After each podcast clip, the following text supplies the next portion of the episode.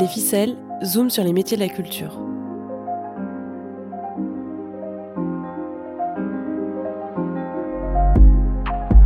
Le Pass Culture t'emmène à la découverte des métiers de celles et ceux qui font la culture d'aujourd'hui et de demain. Des métiers artistiques et créatifs, mais pas seulement. Découvre des parcours inspirants de professionnels. Aux manettes de ces rencontres, des utilisateurs et utilisatrices du Pass Culture posent toutes leurs questions aux intervenantes et intervenants. Ces échanges ont été enregistrés entre le 19 et le 27 janvier 2023 dans le cadre d'une série de rencontres organisées par le Pass Culture. Dans cet épisode, le Pass Culture t'ouvre les portes des métiers du patrimoine. Nous avons invité Amélie Lavin, conservatrice en chef au MUSEM, Anaïk Chatin, directrice des études à l'École du Louvre, et Sylvia Joanne-Obigo, archéologue à l'INRAP. Cette rencontre est animée par Léa et Méline.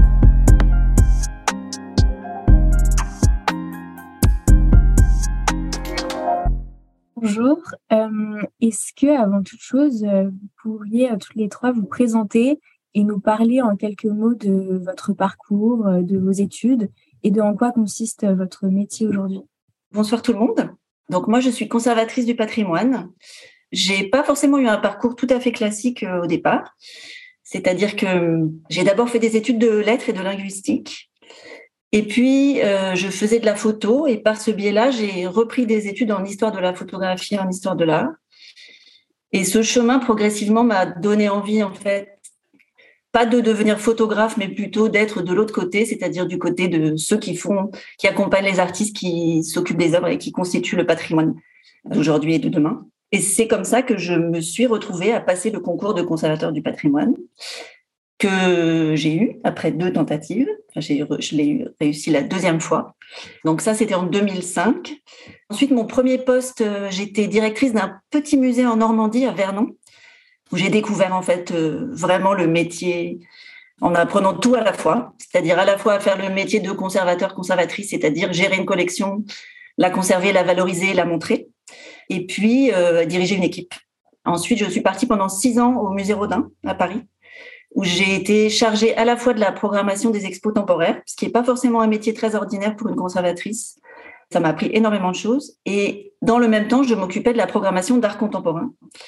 Ensuite, je suis partie dans le Jura, au musée de Dole, qui est un musée de beaux-arts et d'art contemporain, où j'ai dirigé une équipe de 15 personnes pendant 9 ans. Et me voilà au MUSEM depuis pas tout à fait un an, où je suis conservatrice et plus directrice, et où j'ai rejoint une équipe euh, importante et nombreuse euh, pour m'occuper plutôt d'un pôle de collection et de projets qui sont liés euh, à ce pôle de collection dont peut-être je reparlerai après. Voilà.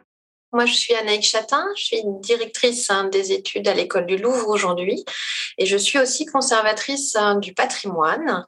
Euh, donc moi, j'ai aussi un parcours euh, qui a suivi un certain nombre de détours. On, peut arriver au métier de conservateur du patrimoine euh, après un, certain nombre de détours hein, dans, son cursus de formation. Moi, j'ai commencé par des études dans un institut d'études politiques, donc en sciences politiques à Rennes, parce que à l'époque, euh, j'avais pas une idée encore extrêmement précise du domaine dans lequel je voulais travailler et que euh, les instituts d'études politiques offrent des cursus d'enseignement extrêmement euh, pluridisciplinaires qui me laissait l'opportunité de m'intéresser à beaucoup de choses. Mais j'avais déjà l'idée à cette époque-là de, peut-être rejoindre l'administration parce que j'avais envie de faire du service public. Et c'est par le biais d'un certain nombre de stages que j'ai réalisé à cette époque-là, notamment un stage dans une direction régionale des affaires culturelles, que je me suis euh, intéressée plus particulièrement au patrimoine. Et donc ensuite, hein, j'ai décidé de reprendre des études en histoire de l'art pour me préparer au concours de du patrimoine. Et donc j'ai fait des études en histoire de l'art en me spécialisant euh, sur la période du Moyen Âge. Et j'ai ensuite hein, passé le concours de conservateur du patrimoine que j'ai réussi. Alors moi, j'ai commencé ma carrière dans le nord de la France, à Lille, au voyage, quand on choisit de travailler dans le champ du patrimoine, euh, où euh, à Lille, j'ai d'abord commencé par diriger un service de recherche, un service régional de l'inventaire culturel hein, du patrimoine. Et l'idée de, ce service, hein, c'est de réaliser un certain nombre d'études hein, sur le patrimoine architectural hein, ou les objets qui constituent euh, le patrimoine d'une région. Et puis ensuite, j'ai eu l'opportunité de rejoindre l'Institut national du patrimoine, qui est euh, l'institution en France qui forme les conservateurs du patrimoine, qui organise les concours de recrutement, puis ensuite qui forme les conservateurs du patrimoine. Et à l'Institut national du patrimoine, j'étais en charge de la formation des élèves conservateurs. Donc après avoir été moi-même une professionnelle en exercice dans un service, hein, je me suis intéressée à la manière dont on pouvait accompagner hein, la formation des futurs jeunes professionnels du patrimoine, des futurs conservateurs. Et c'est là que je suis tombée dans la grande marmite hein, de la formation et que j'ai choisi de me spécialiser, moi, dans ce domaine hein, d'activité plus spécifique. Et donc, après l'Institut national du patrimoine, j'ai rejoint l'école du Louvre pour devenir directrice des études. Et donc, mon métier aujourd'hui euh, consiste à organiser euh, la formation des élèves qui euh, fréquentent l'école du Louvre, la formation des auditeurs, qui est le deuxième grand public de l'école du Louvre, c'est-à-dire un public d'amateurs, de curieux qui ont envie d'apprendre et d'en savoir plus sur l'histoire de l'art ou l'archéologie ou l'histoire des, civilisations. Et puis de, m'occuper de tout ce qui permet à cette école de, fonctionner du point de vue de, sa formation et de la mise en œuvre de ses études. Donc dans mon, dans mon escarcelle, j'ai aussi une bibliothèque, un service des éditions qui publie des manuels et puis un service des relations internationales qui euh, m'aide à euh, préparer tous les projets qu'on va pouvoir offrir à nos élèves pour leur permettre de réaliser une partie de leurs études à l'étranger. Donc moi j'ai euh, commencé euh, l'archéologie. donc moi on parle de l'archéologie de terrain dès 14 ans. En fait c'est un métier que j'ai toujours voulu faire. Aussi moi je me souviens de au moins avoir avoir 7 ans. Donc j'ai commencé sur euh, les chantiers euh, programmés. Donc ce sont des fouilles qu'on fait l'été. Donc souvent ce sont des associations. Donc j'ai commencé euh, à 14 ans. Donc j'ai poursuivi mes études classiques, donc un bac littéraire. Je dirais maintenant qu'il ne faut pas mettre de côté le scientifique. Donc un bac scientifique est très très bien aussi. ensuite, j'ai intégré le DOG euh, d'histoire et d'archéologie à l'université de Tours. Donc euh, parcours classique, donc euh, licence, et j'ai commencé une maîtrise. Cette maîtrise, à l'époque, c'était sur les sanctuaires ruraux du Liban, donc c'était plus dans l'architecture romaine du Proche-Orient.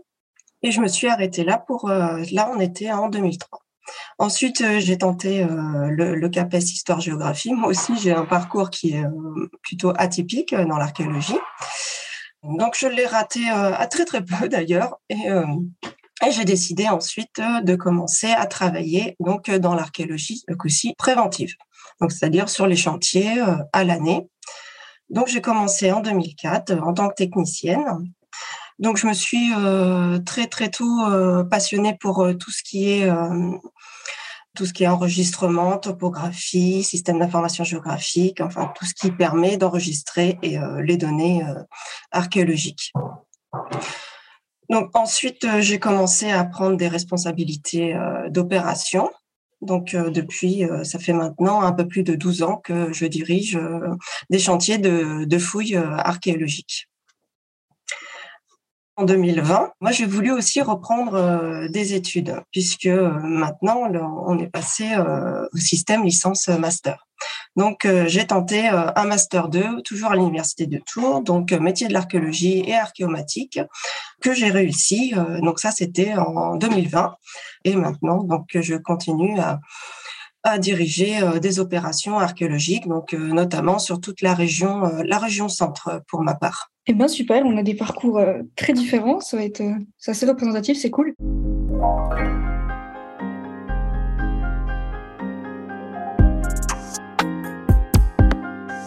J'avais une petite question pour toi, Anaïg. Euh, en fait, je me demandais en quoi consistent les enseignements que tu proposes à l'école du Louvre, du coup? Donc à l'école du Louvre, on offre à nos élèves des formations en histoire de l'art, en archéologie et en muséologie. Euh, ça, ça, ressemble aux formations qui sont proposées hein, à, l'université dans les départements euh, d'histoire de l'art et, d'archéologie, mais avec quelques différences et quelques particularités qui, euh, qui font l'identité hein, très particulière de l'école du Louvre. Alors les, les quelques point important des enseignements de l'école, c'est d'abord euh, le lieu hein, où les cours sont organisés, puisque l'école, elle se situe au sein du musée du Louvre, hein, au sein du palais du musée du Louvre. Et cette localisation, elle fait sens, hein, puisqu'en fait, quand l'école a été créée à la fin du 19e siècle, l'idée qui euh, présidait à la création de cette école, c'est qu'on n'apprenait jamais mieux l'histoire de l'art qu'au contact des objets, des collections, au plus près donc des musées. Et donc, une part très importante hein, des enseignements en histoire de l'art et en archéologie qui sont proposés à l'école se déroulent directement dans les musées. Les élèves qui sont en premier cycle à l'école du Louvre, ce qui correspond à, une licence, ont à peu près la moitié de leurs enseignements directement dans les musées parisiens, le musée du Louvre, mais aussi le musée d'Orsay, le musée Guimet, le musée du Quai Branly, pour que justement ils puissent apprendre l'histoire de l'art en étant directement confrontés hein, aux œuvres et aux collections. Une autre grande partie particularité des enseignements de l'école du Louvre, hein, c'est que nos enseignants, pour beaucoup d'entre eux, sont des professionnels du patrimoine, des collègues hein, qui sont conservateurs dans les musées ou qui sont en charge de collections dans les musées. Et c'est pour ça que la directrice des études est elle-même une conservatrice du patrimoine. L'enjeu de cette formation, c'est d'essayer de préparer au mieux hein, euh, des étudiants à rejoindre les métiers euh, du patrimoine et de la culture. Et donc, il y a un passage de transmission de compétences qui se fait directement euh, de professionnels qui travaillent dans ces institutions, euh, dans, ces musées, dans les différents services patrimoniaux vers, euh, vers nos élèves. Et puis, euh, l'autre grande particularité des enseignements de l'école du Louvre, c'est qu'on est très attaché à une approche de l'histoire de l'art qui est une histoire globale de l'art. Nos élèves, quand ils arrivent à l'école, vont commencer leurs enseignements à la préhistoire. Et puis, à la fin de la troisième année de cours, ils seront arrivés à, la période contemporaine. Et pendant ces trois ans, on va aborder l'ensemble des civilisations euh, sur l'ensemble de la planète. Et donc, on a à la fois euh, des arts occidentaux, mais des arts extra-occidentaux. Et on aborde vraiment euh, l'Égypte ancienne, euh, les, arts de l'Afrique, les arts d'Océanie, euh, l'Extrême-Orient, pour que nos élèves, à la fin de, cette, de, ce, de ce premier cycle, à la fin de ces trois ans, aient une vision très globale et très complète de l'histoire de l'art. Et puis ensuite, on peut poursuivre hein, ces études à l'école du Louvre pour acquérir davantage de compétences dans le champ de la muséologie, donc se préparer de manière plus directe au métier du patrimoine et à tous les métiers de la culture et des mondes de l'art en général. Et on offre en Master 2 plusieurs parcours qui vont permettre à nos élèves soit de faire, de se préparer au métier de la conservation du patrimoine, soit de se préparer au métier de la médiation, les métiers de la régie des œuvres et de la conservation préventive, le marché de l'art ou, euh, encore les enjeux de la documentation et des humanités numérique aujourd'hui. Merci beaucoup Anaïg pour cette réponse. J'aurais maintenant une question pour toi, Amélie. Alors, euh, tu te revendiques féministe et euh, notamment dans une interview donnée euh, à Her Story en 2019, tu dis que tu te bats au quotidien pour faire du musée ce qu'il doit être, et là je cite tes mots, c'est-à-dire un lieu de réflexion citoyen. Alors, je me demandais comment est-ce que tes engagements personnels se traduisent dans la pratique euh, de, ta profession, euh, dans tes choix, dans tes aspirations? Euh, Oui, bah bien sûr. En fait, au moment où j'ai répondu à cet entretien Her Story en 2019, donc j'étais encore à Dole. Je dirigeais un établissement, donc je l'ai dit, c'est un musée de beaux-arts et d'art contemporain où on avait quand même plutôt une programmation d'art contemporain. Et euh, comme dans beaucoup de collections publiques en France et pas seulement en France, évidemment, j'étais frappée, enfin évidemment, je ne sais pas si c'est une évidence pour toutes et tous ceux qui nous écoutent, j'étais frappée par la sous-représentation des artistes femmes euh, dans nos collections. Et puis aussi, bien sûr, pas seulement la collection, mais euh, alors les choses ont changé depuis, mais moi, quand j'ai commencé à travailler comme conservatrice, et même avant, quand j'ai commencé à visiter des expositions, finalement, on voyait encore relativement peu d'artistes femmes euh, montrées dans des monographies, donc dans des expositions qui valorisaient un travail, et encore moins d'artistes femmes dans les expositions collectives. Et donc, il me semblait assez évident au moment où j'ai pu commencer à programmer euh, des projets moi-même qu'il fallait euh, assumer de façon volontaire cette démarche de valoriser le travail des artistes femmes pas pour euh, évincer les artistes hommes, bien sûr, mais tout simplement pour rétablir un équilibre qui avait, qui me semblait avoir été trop longtemps euh, maintenu. Euh, voilà, cet engagement, donc, il se manifestait dans la programmation, dans tous les éléments qui se déployaient autour, dans le projet au fond d'établissement. Et j'avais aussi tenté donc de rééquilibrer un peu la collection, ce qui est un travail de très longue haleine que j'avais notamment entamé grâce à, un, enfin entamé, puis déployer grâce à, l'aide du CNAP, le Centre national des arts plastiques, qui nous a concédé peu de temps avant mon départ de Dole un très gros dépôt d'œuvres contemporaines et euh, une trentaine euh, d'artistes, parmi lesquels une majorité de femmes. Donc voilà des exemples assez concrets. Ensuite, euh, si je parle rapidement de, des rapports relationnels de management de ces questions-là, bien sûr que ça se joue là aussi, c'est-à-dire être attentif à son propre comportement et au comportement des autres. Euh, ne jamais laisser passer euh, des remarques euh, discriminantes, quelles qu'elles soient. Hein. Il ne s'agit pas seulement de sexisme, mais ça peut se jouer sur bien, d'autres terrains.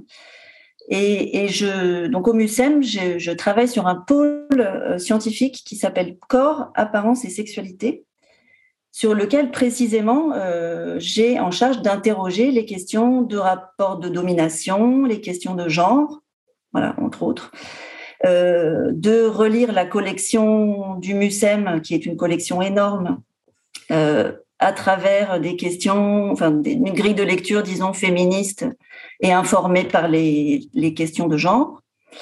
Euh, et pour vous donner un exemple concret, par exemple, en ce moment, je travaille avec deux collègues sur des ateliers pour les jeunes publics, sur les féminismes et sur le genre. Les objets de la collection vont nous permettre d'entrer dans la discussion euh, avec nos publics euh, les plus jeunes. Ensuite, on espère euh, avancer dans les âges. C'était c'était très bien. Encore une petite question pour toi, Sylvia. on va faire une espèce de, on va dire une petite mise en situation.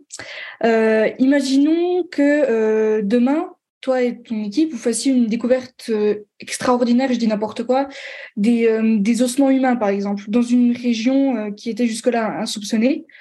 Quel est en fait le parcours de cette trouvaille? En fait, qu'est-ce qui se passe de la, de la recherche pour déterminer son ancienneté à son exposition, du coup, peut-être dans, dans les musées? Euh, quand tu parles de, donc de découvertes exceptionnelles dans une région insoupçonnée, donc il faut savoir déjà que donc l'INRAP, l'Institut national de recherche archéologique préventive, mais les collectivités territoriales et les établissements privés couvrent le territoire national, donc même l'outre-mer. Donc euh, région insoupçonnée, dans ce cas-là, il faudrait qu'on soit euh, hors hors de notre territoire. Et bah, des ossements humains, en fait, on en retrouve assez couramment, je dirais. Je me souviens de mon prof de fac qui disait que les morts renseignaient sur les vivants, et c'est vrai. oui, donc euh, on enterre, euh, on enterre nos, morts, et ce depuis, depuis la préhistoire. Donc, euh, en soi, le, fait de découvrir un ossement humain n'est pas une découverte exceptionnelle, sauf dans, selon le, le, contexte de découverte, par contre. Par exemple, si c'est dans un sarcophage qu'on n'a pas l'habitude de retrouver, notamment pour une période donnée, là, oui, ça peut devenir quelque chose d'extraordinaire. Donc sinon, en termes de découverte exceptionnelle sur un chantier archéologique, euh, là dernièrement, j'ai travaillé sur une grosse, grosse fouille euh, urbaine d'un an sur Blois. On a des attendus. Euh, on sait très bien qu'on a déjà fait des sondages préalables. On sait très bien qu'on avait depuis la période contemporaine jusqu'à la proto-histoire. Donc on savait, on savait pas ce qu'on allait trouver exactement avant qu'on fasse la fouille, mais on avait déjà des échantillons. Par contre, si on avait trouvé euh, quelque chose de la préhistoire, là, par contre, on est plus dans la découverte exceptionnelle, parce que ça ne rentre pas dans nos attendus. Donc, le parcours de cette trouvaille, bah, le, parcours est, je dirais, classique. Euh, depuis la fouille où euh, tout est enregistré, donc tout en couche stratigraphique, donc les dépôts de terre les uns par-dessus les autres, on, tout est numéroté, tout est emballé, tout est étiqueté, tout est inventorié dans des bases de données. Euh, ensuite, c'est euh, analyser, euh, notamment si c'est un squelette humain, par un anthropologue, qui lui va déterminer euh, son âge, son sexe, s'il avait des maladies qui, se, qui sont visibles sur les autres, par exemple. Je dis n'importe quoi. Et ensuite, donc une fois l'analyse faite, cet objet va être conservé dans les dépôts du service régional de l'archéologie de la région. Donc pour nous ici, c'est Orléans. Donc ensuite, quand le rapport rendu, quand le l'objet est retourné au dépôt, il se peut, ça arrive, qu'il y ait des expositions, des expositions temporaires. Donc là, on est en, en relation avec les musées. Par contre, sur, sur le terrain, souvent, ou même en poste, euh, en études, euh, j'essaye le, le, plus possible, c'est de valoriser euh, notre métier. Donc, valoriser auprès des jeunes, auprès du grand public et aussi des communications scientifiques. Parce que moi aussi, mon, mon métier, il est service public ce que je découvre, ce n'est pas mon histoire, c'est notre histoire. Donc, euh, à chaque fois, j'ai vraiment à cœur de, le, de rendre euh, nos découvertes au public.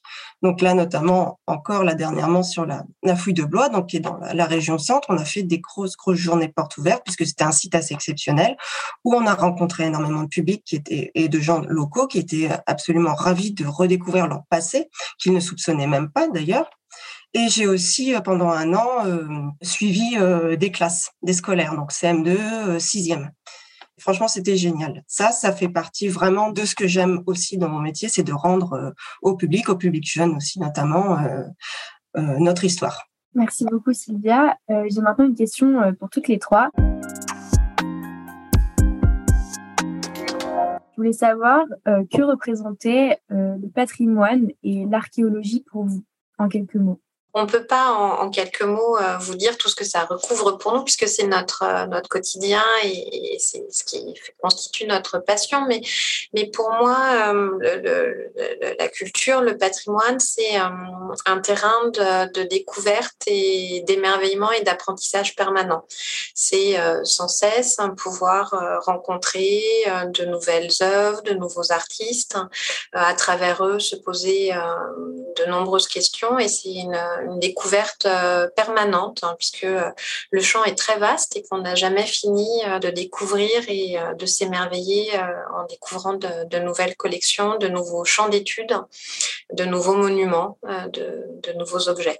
Peut-être également ajouter que pour moi, le patrimoine, l'histoire, les objets, les œuvres, euh, et l'humain qui est derrière aussi. Alors notamment, euh, comme moi je suis plus, plutôt spécialiste de la période contemporaine, euh, il y a aussi beaucoup de gens vivants qui accompagnent tout ça.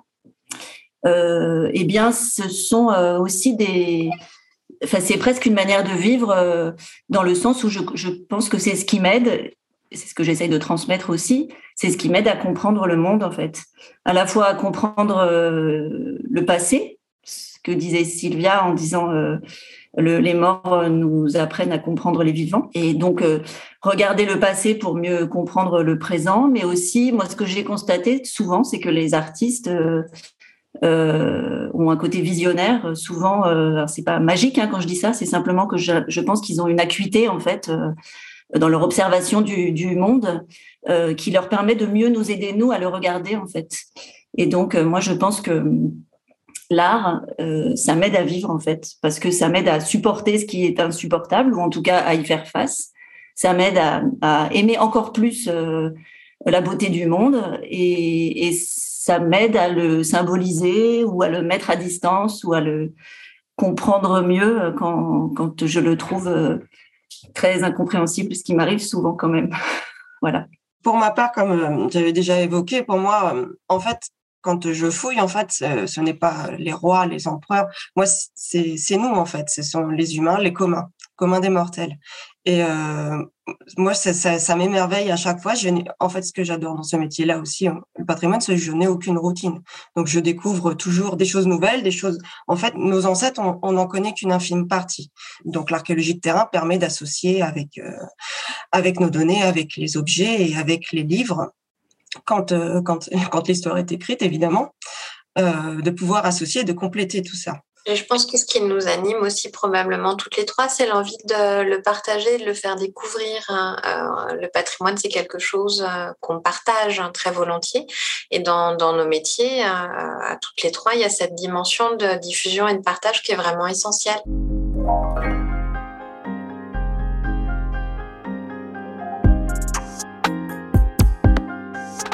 Est-ce que vous auriez un conseil à donner à un jeune lycéen qui serait intéressé par les métiers de l'archéologie et du patrimoine?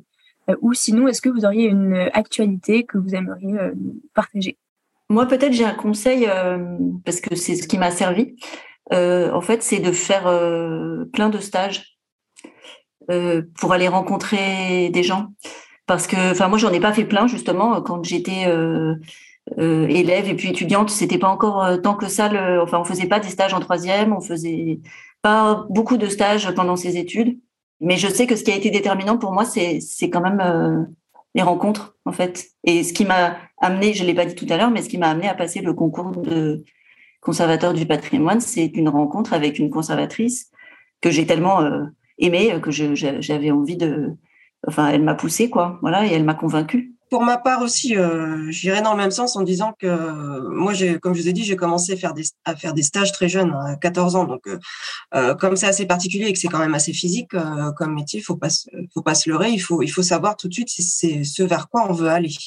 Et aussi plein de rencontres. Je pense à des profs de fac qui m'ont marqué, des collègues de travail qui m'ont poussé dans la direction aussi de l'archéologie à un moment donné où, où je commençais à lâcher. Donc, ne pas, ne pas hésiter à à, rencontrer des gens, faire beaucoup de stages.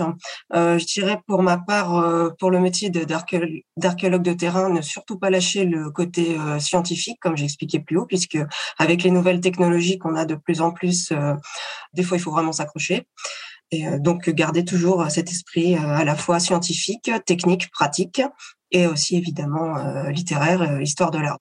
C'est d'excellents conseils qui vous ont euh, été euh, donnés. Euh, moi, j'en rajouterais peut-être juste un, c'est d'être curieux, visiter des musées, aller découvrir des expositions, profiter de sorties culturelles et c'est en se nourrissant de toutes ces opportunités, en se sentant autorisé à bénéficier de, de toutes ces opportunités que petit à petit, on se forge un regard, une culture, une envie d'aller plus loin dans ces métiers. Ça marche. Eh ben, merci beaucoup pour euh, toutes les, réponses à, nos questions. On va maintenant passer aux questions du chat. Je vois qu'on en a quand même pas mal. Alors peut-être une question pour toi, Sylvia. Est-ce que euh, c'est important de parler euh, plus de deux langues dans le milieu de l'archéologie? Et est-ce que tu as déjà travaillé à l'étranger? Alors pour ma part, non, j'ai euh, failli travailler euh, au Liban, mais euh, donc le contexte politique là-bas ne me l'a pas permis du tout. Donc peut-être un jour. Par contre, oui, parler des langues, si c'est quand même assez important, notamment maintenant. Donc avec toutes nos recherches, on a aussi des recherches européennes. Donc à minima, il faut quand même savoir parler l'anglais même ce qui est des logiciels d'ailleurs, il faut savoir euh, parler l'anglais. Après, ça dépend de ce vers quoi on veut se diriger, si c'est euh, vers euh, le Proche-Orient, le Moyen-Orient, le grec, le romain, enfin le grec ancien, du coup savoir peut-être les langues anciennes, notamment le grec, le romain. Super, merci beaucoup. Faut-il nécessairement passer par des études en histoire de l'art pour travailler dans les métiers du patrimoine? Et sinon, quelles autres voies étaient, étaient possibles? Alors non, on peut très bien. Euh, bon, alors maintenant, il faut quand même euh, avoir euh, une licence minimum en histoire, en histoire de l'art ou en archéologie. Mais on a aussi des, j'ai par exemple des collègues qui ont des parcours tout autres et qui en font des, des validations, des VAE, pour, pour pouvoir travailler dans le domaine du patrimoine. Dans le métier de l'art, on peut très bien y venir par la petite porte pour un certain nombre euh, de métiers. Si on veut euh, devenir conservateur du patrimoine en musée, c'est a priori euh, bien un parcours euh, d'histoire de l'art euh, qu'il faut avoir suivi, mais on a beaucoup d'étudiants qui, qui arrivent à l'école ou qui suivent des formations en histoire de l'art après avoir fait un autre parcours ou en ayant fait des parcours mixtes. Hein. Donc il y a beaucoup de chemins potentiels. ensuite, c'est vraiment le métier hein, en lui-même auquel on se destine qui doit orienter hein, le parcours de formation des étudiants. Et moi, j'ajouterais que même c'est enfin mieux, il n'y a, pas, de réponse, tout est, tout est bien, chacun son chemin, mais moi ce que j'ai constaté, c'est que souvent, euh, les gens qu'on rencontre dans nos parcours professionnels, euh, qui ont eu des chemins comme ça, qui ont commencé des études, qui les ont amenés ailleurs, etc., ou qui ont croisé plusieurs chemins en même temps, euh, du coup, ça les amène en, début de carrière à, à, une richesse déjà d'expérience et une curiosité aiguisée en tous sens qui est vraiment intéressante. Après, de toute façon, euh, voilà, la curiosité, ça c'est vraiment une nécessité. Enfin, en tout cas, c'est ça, je pense, qui, permet d'enrichir euh, tous ses désirs et tout son parcours. Mais c'est vrai que quand on teste et quand on cherche, à mon avis, c'est pas une erreur, c'est au contraire une manière de s'enrichir. Merci beaucoup à tous. Au revoir. Au revoir. Au revoir.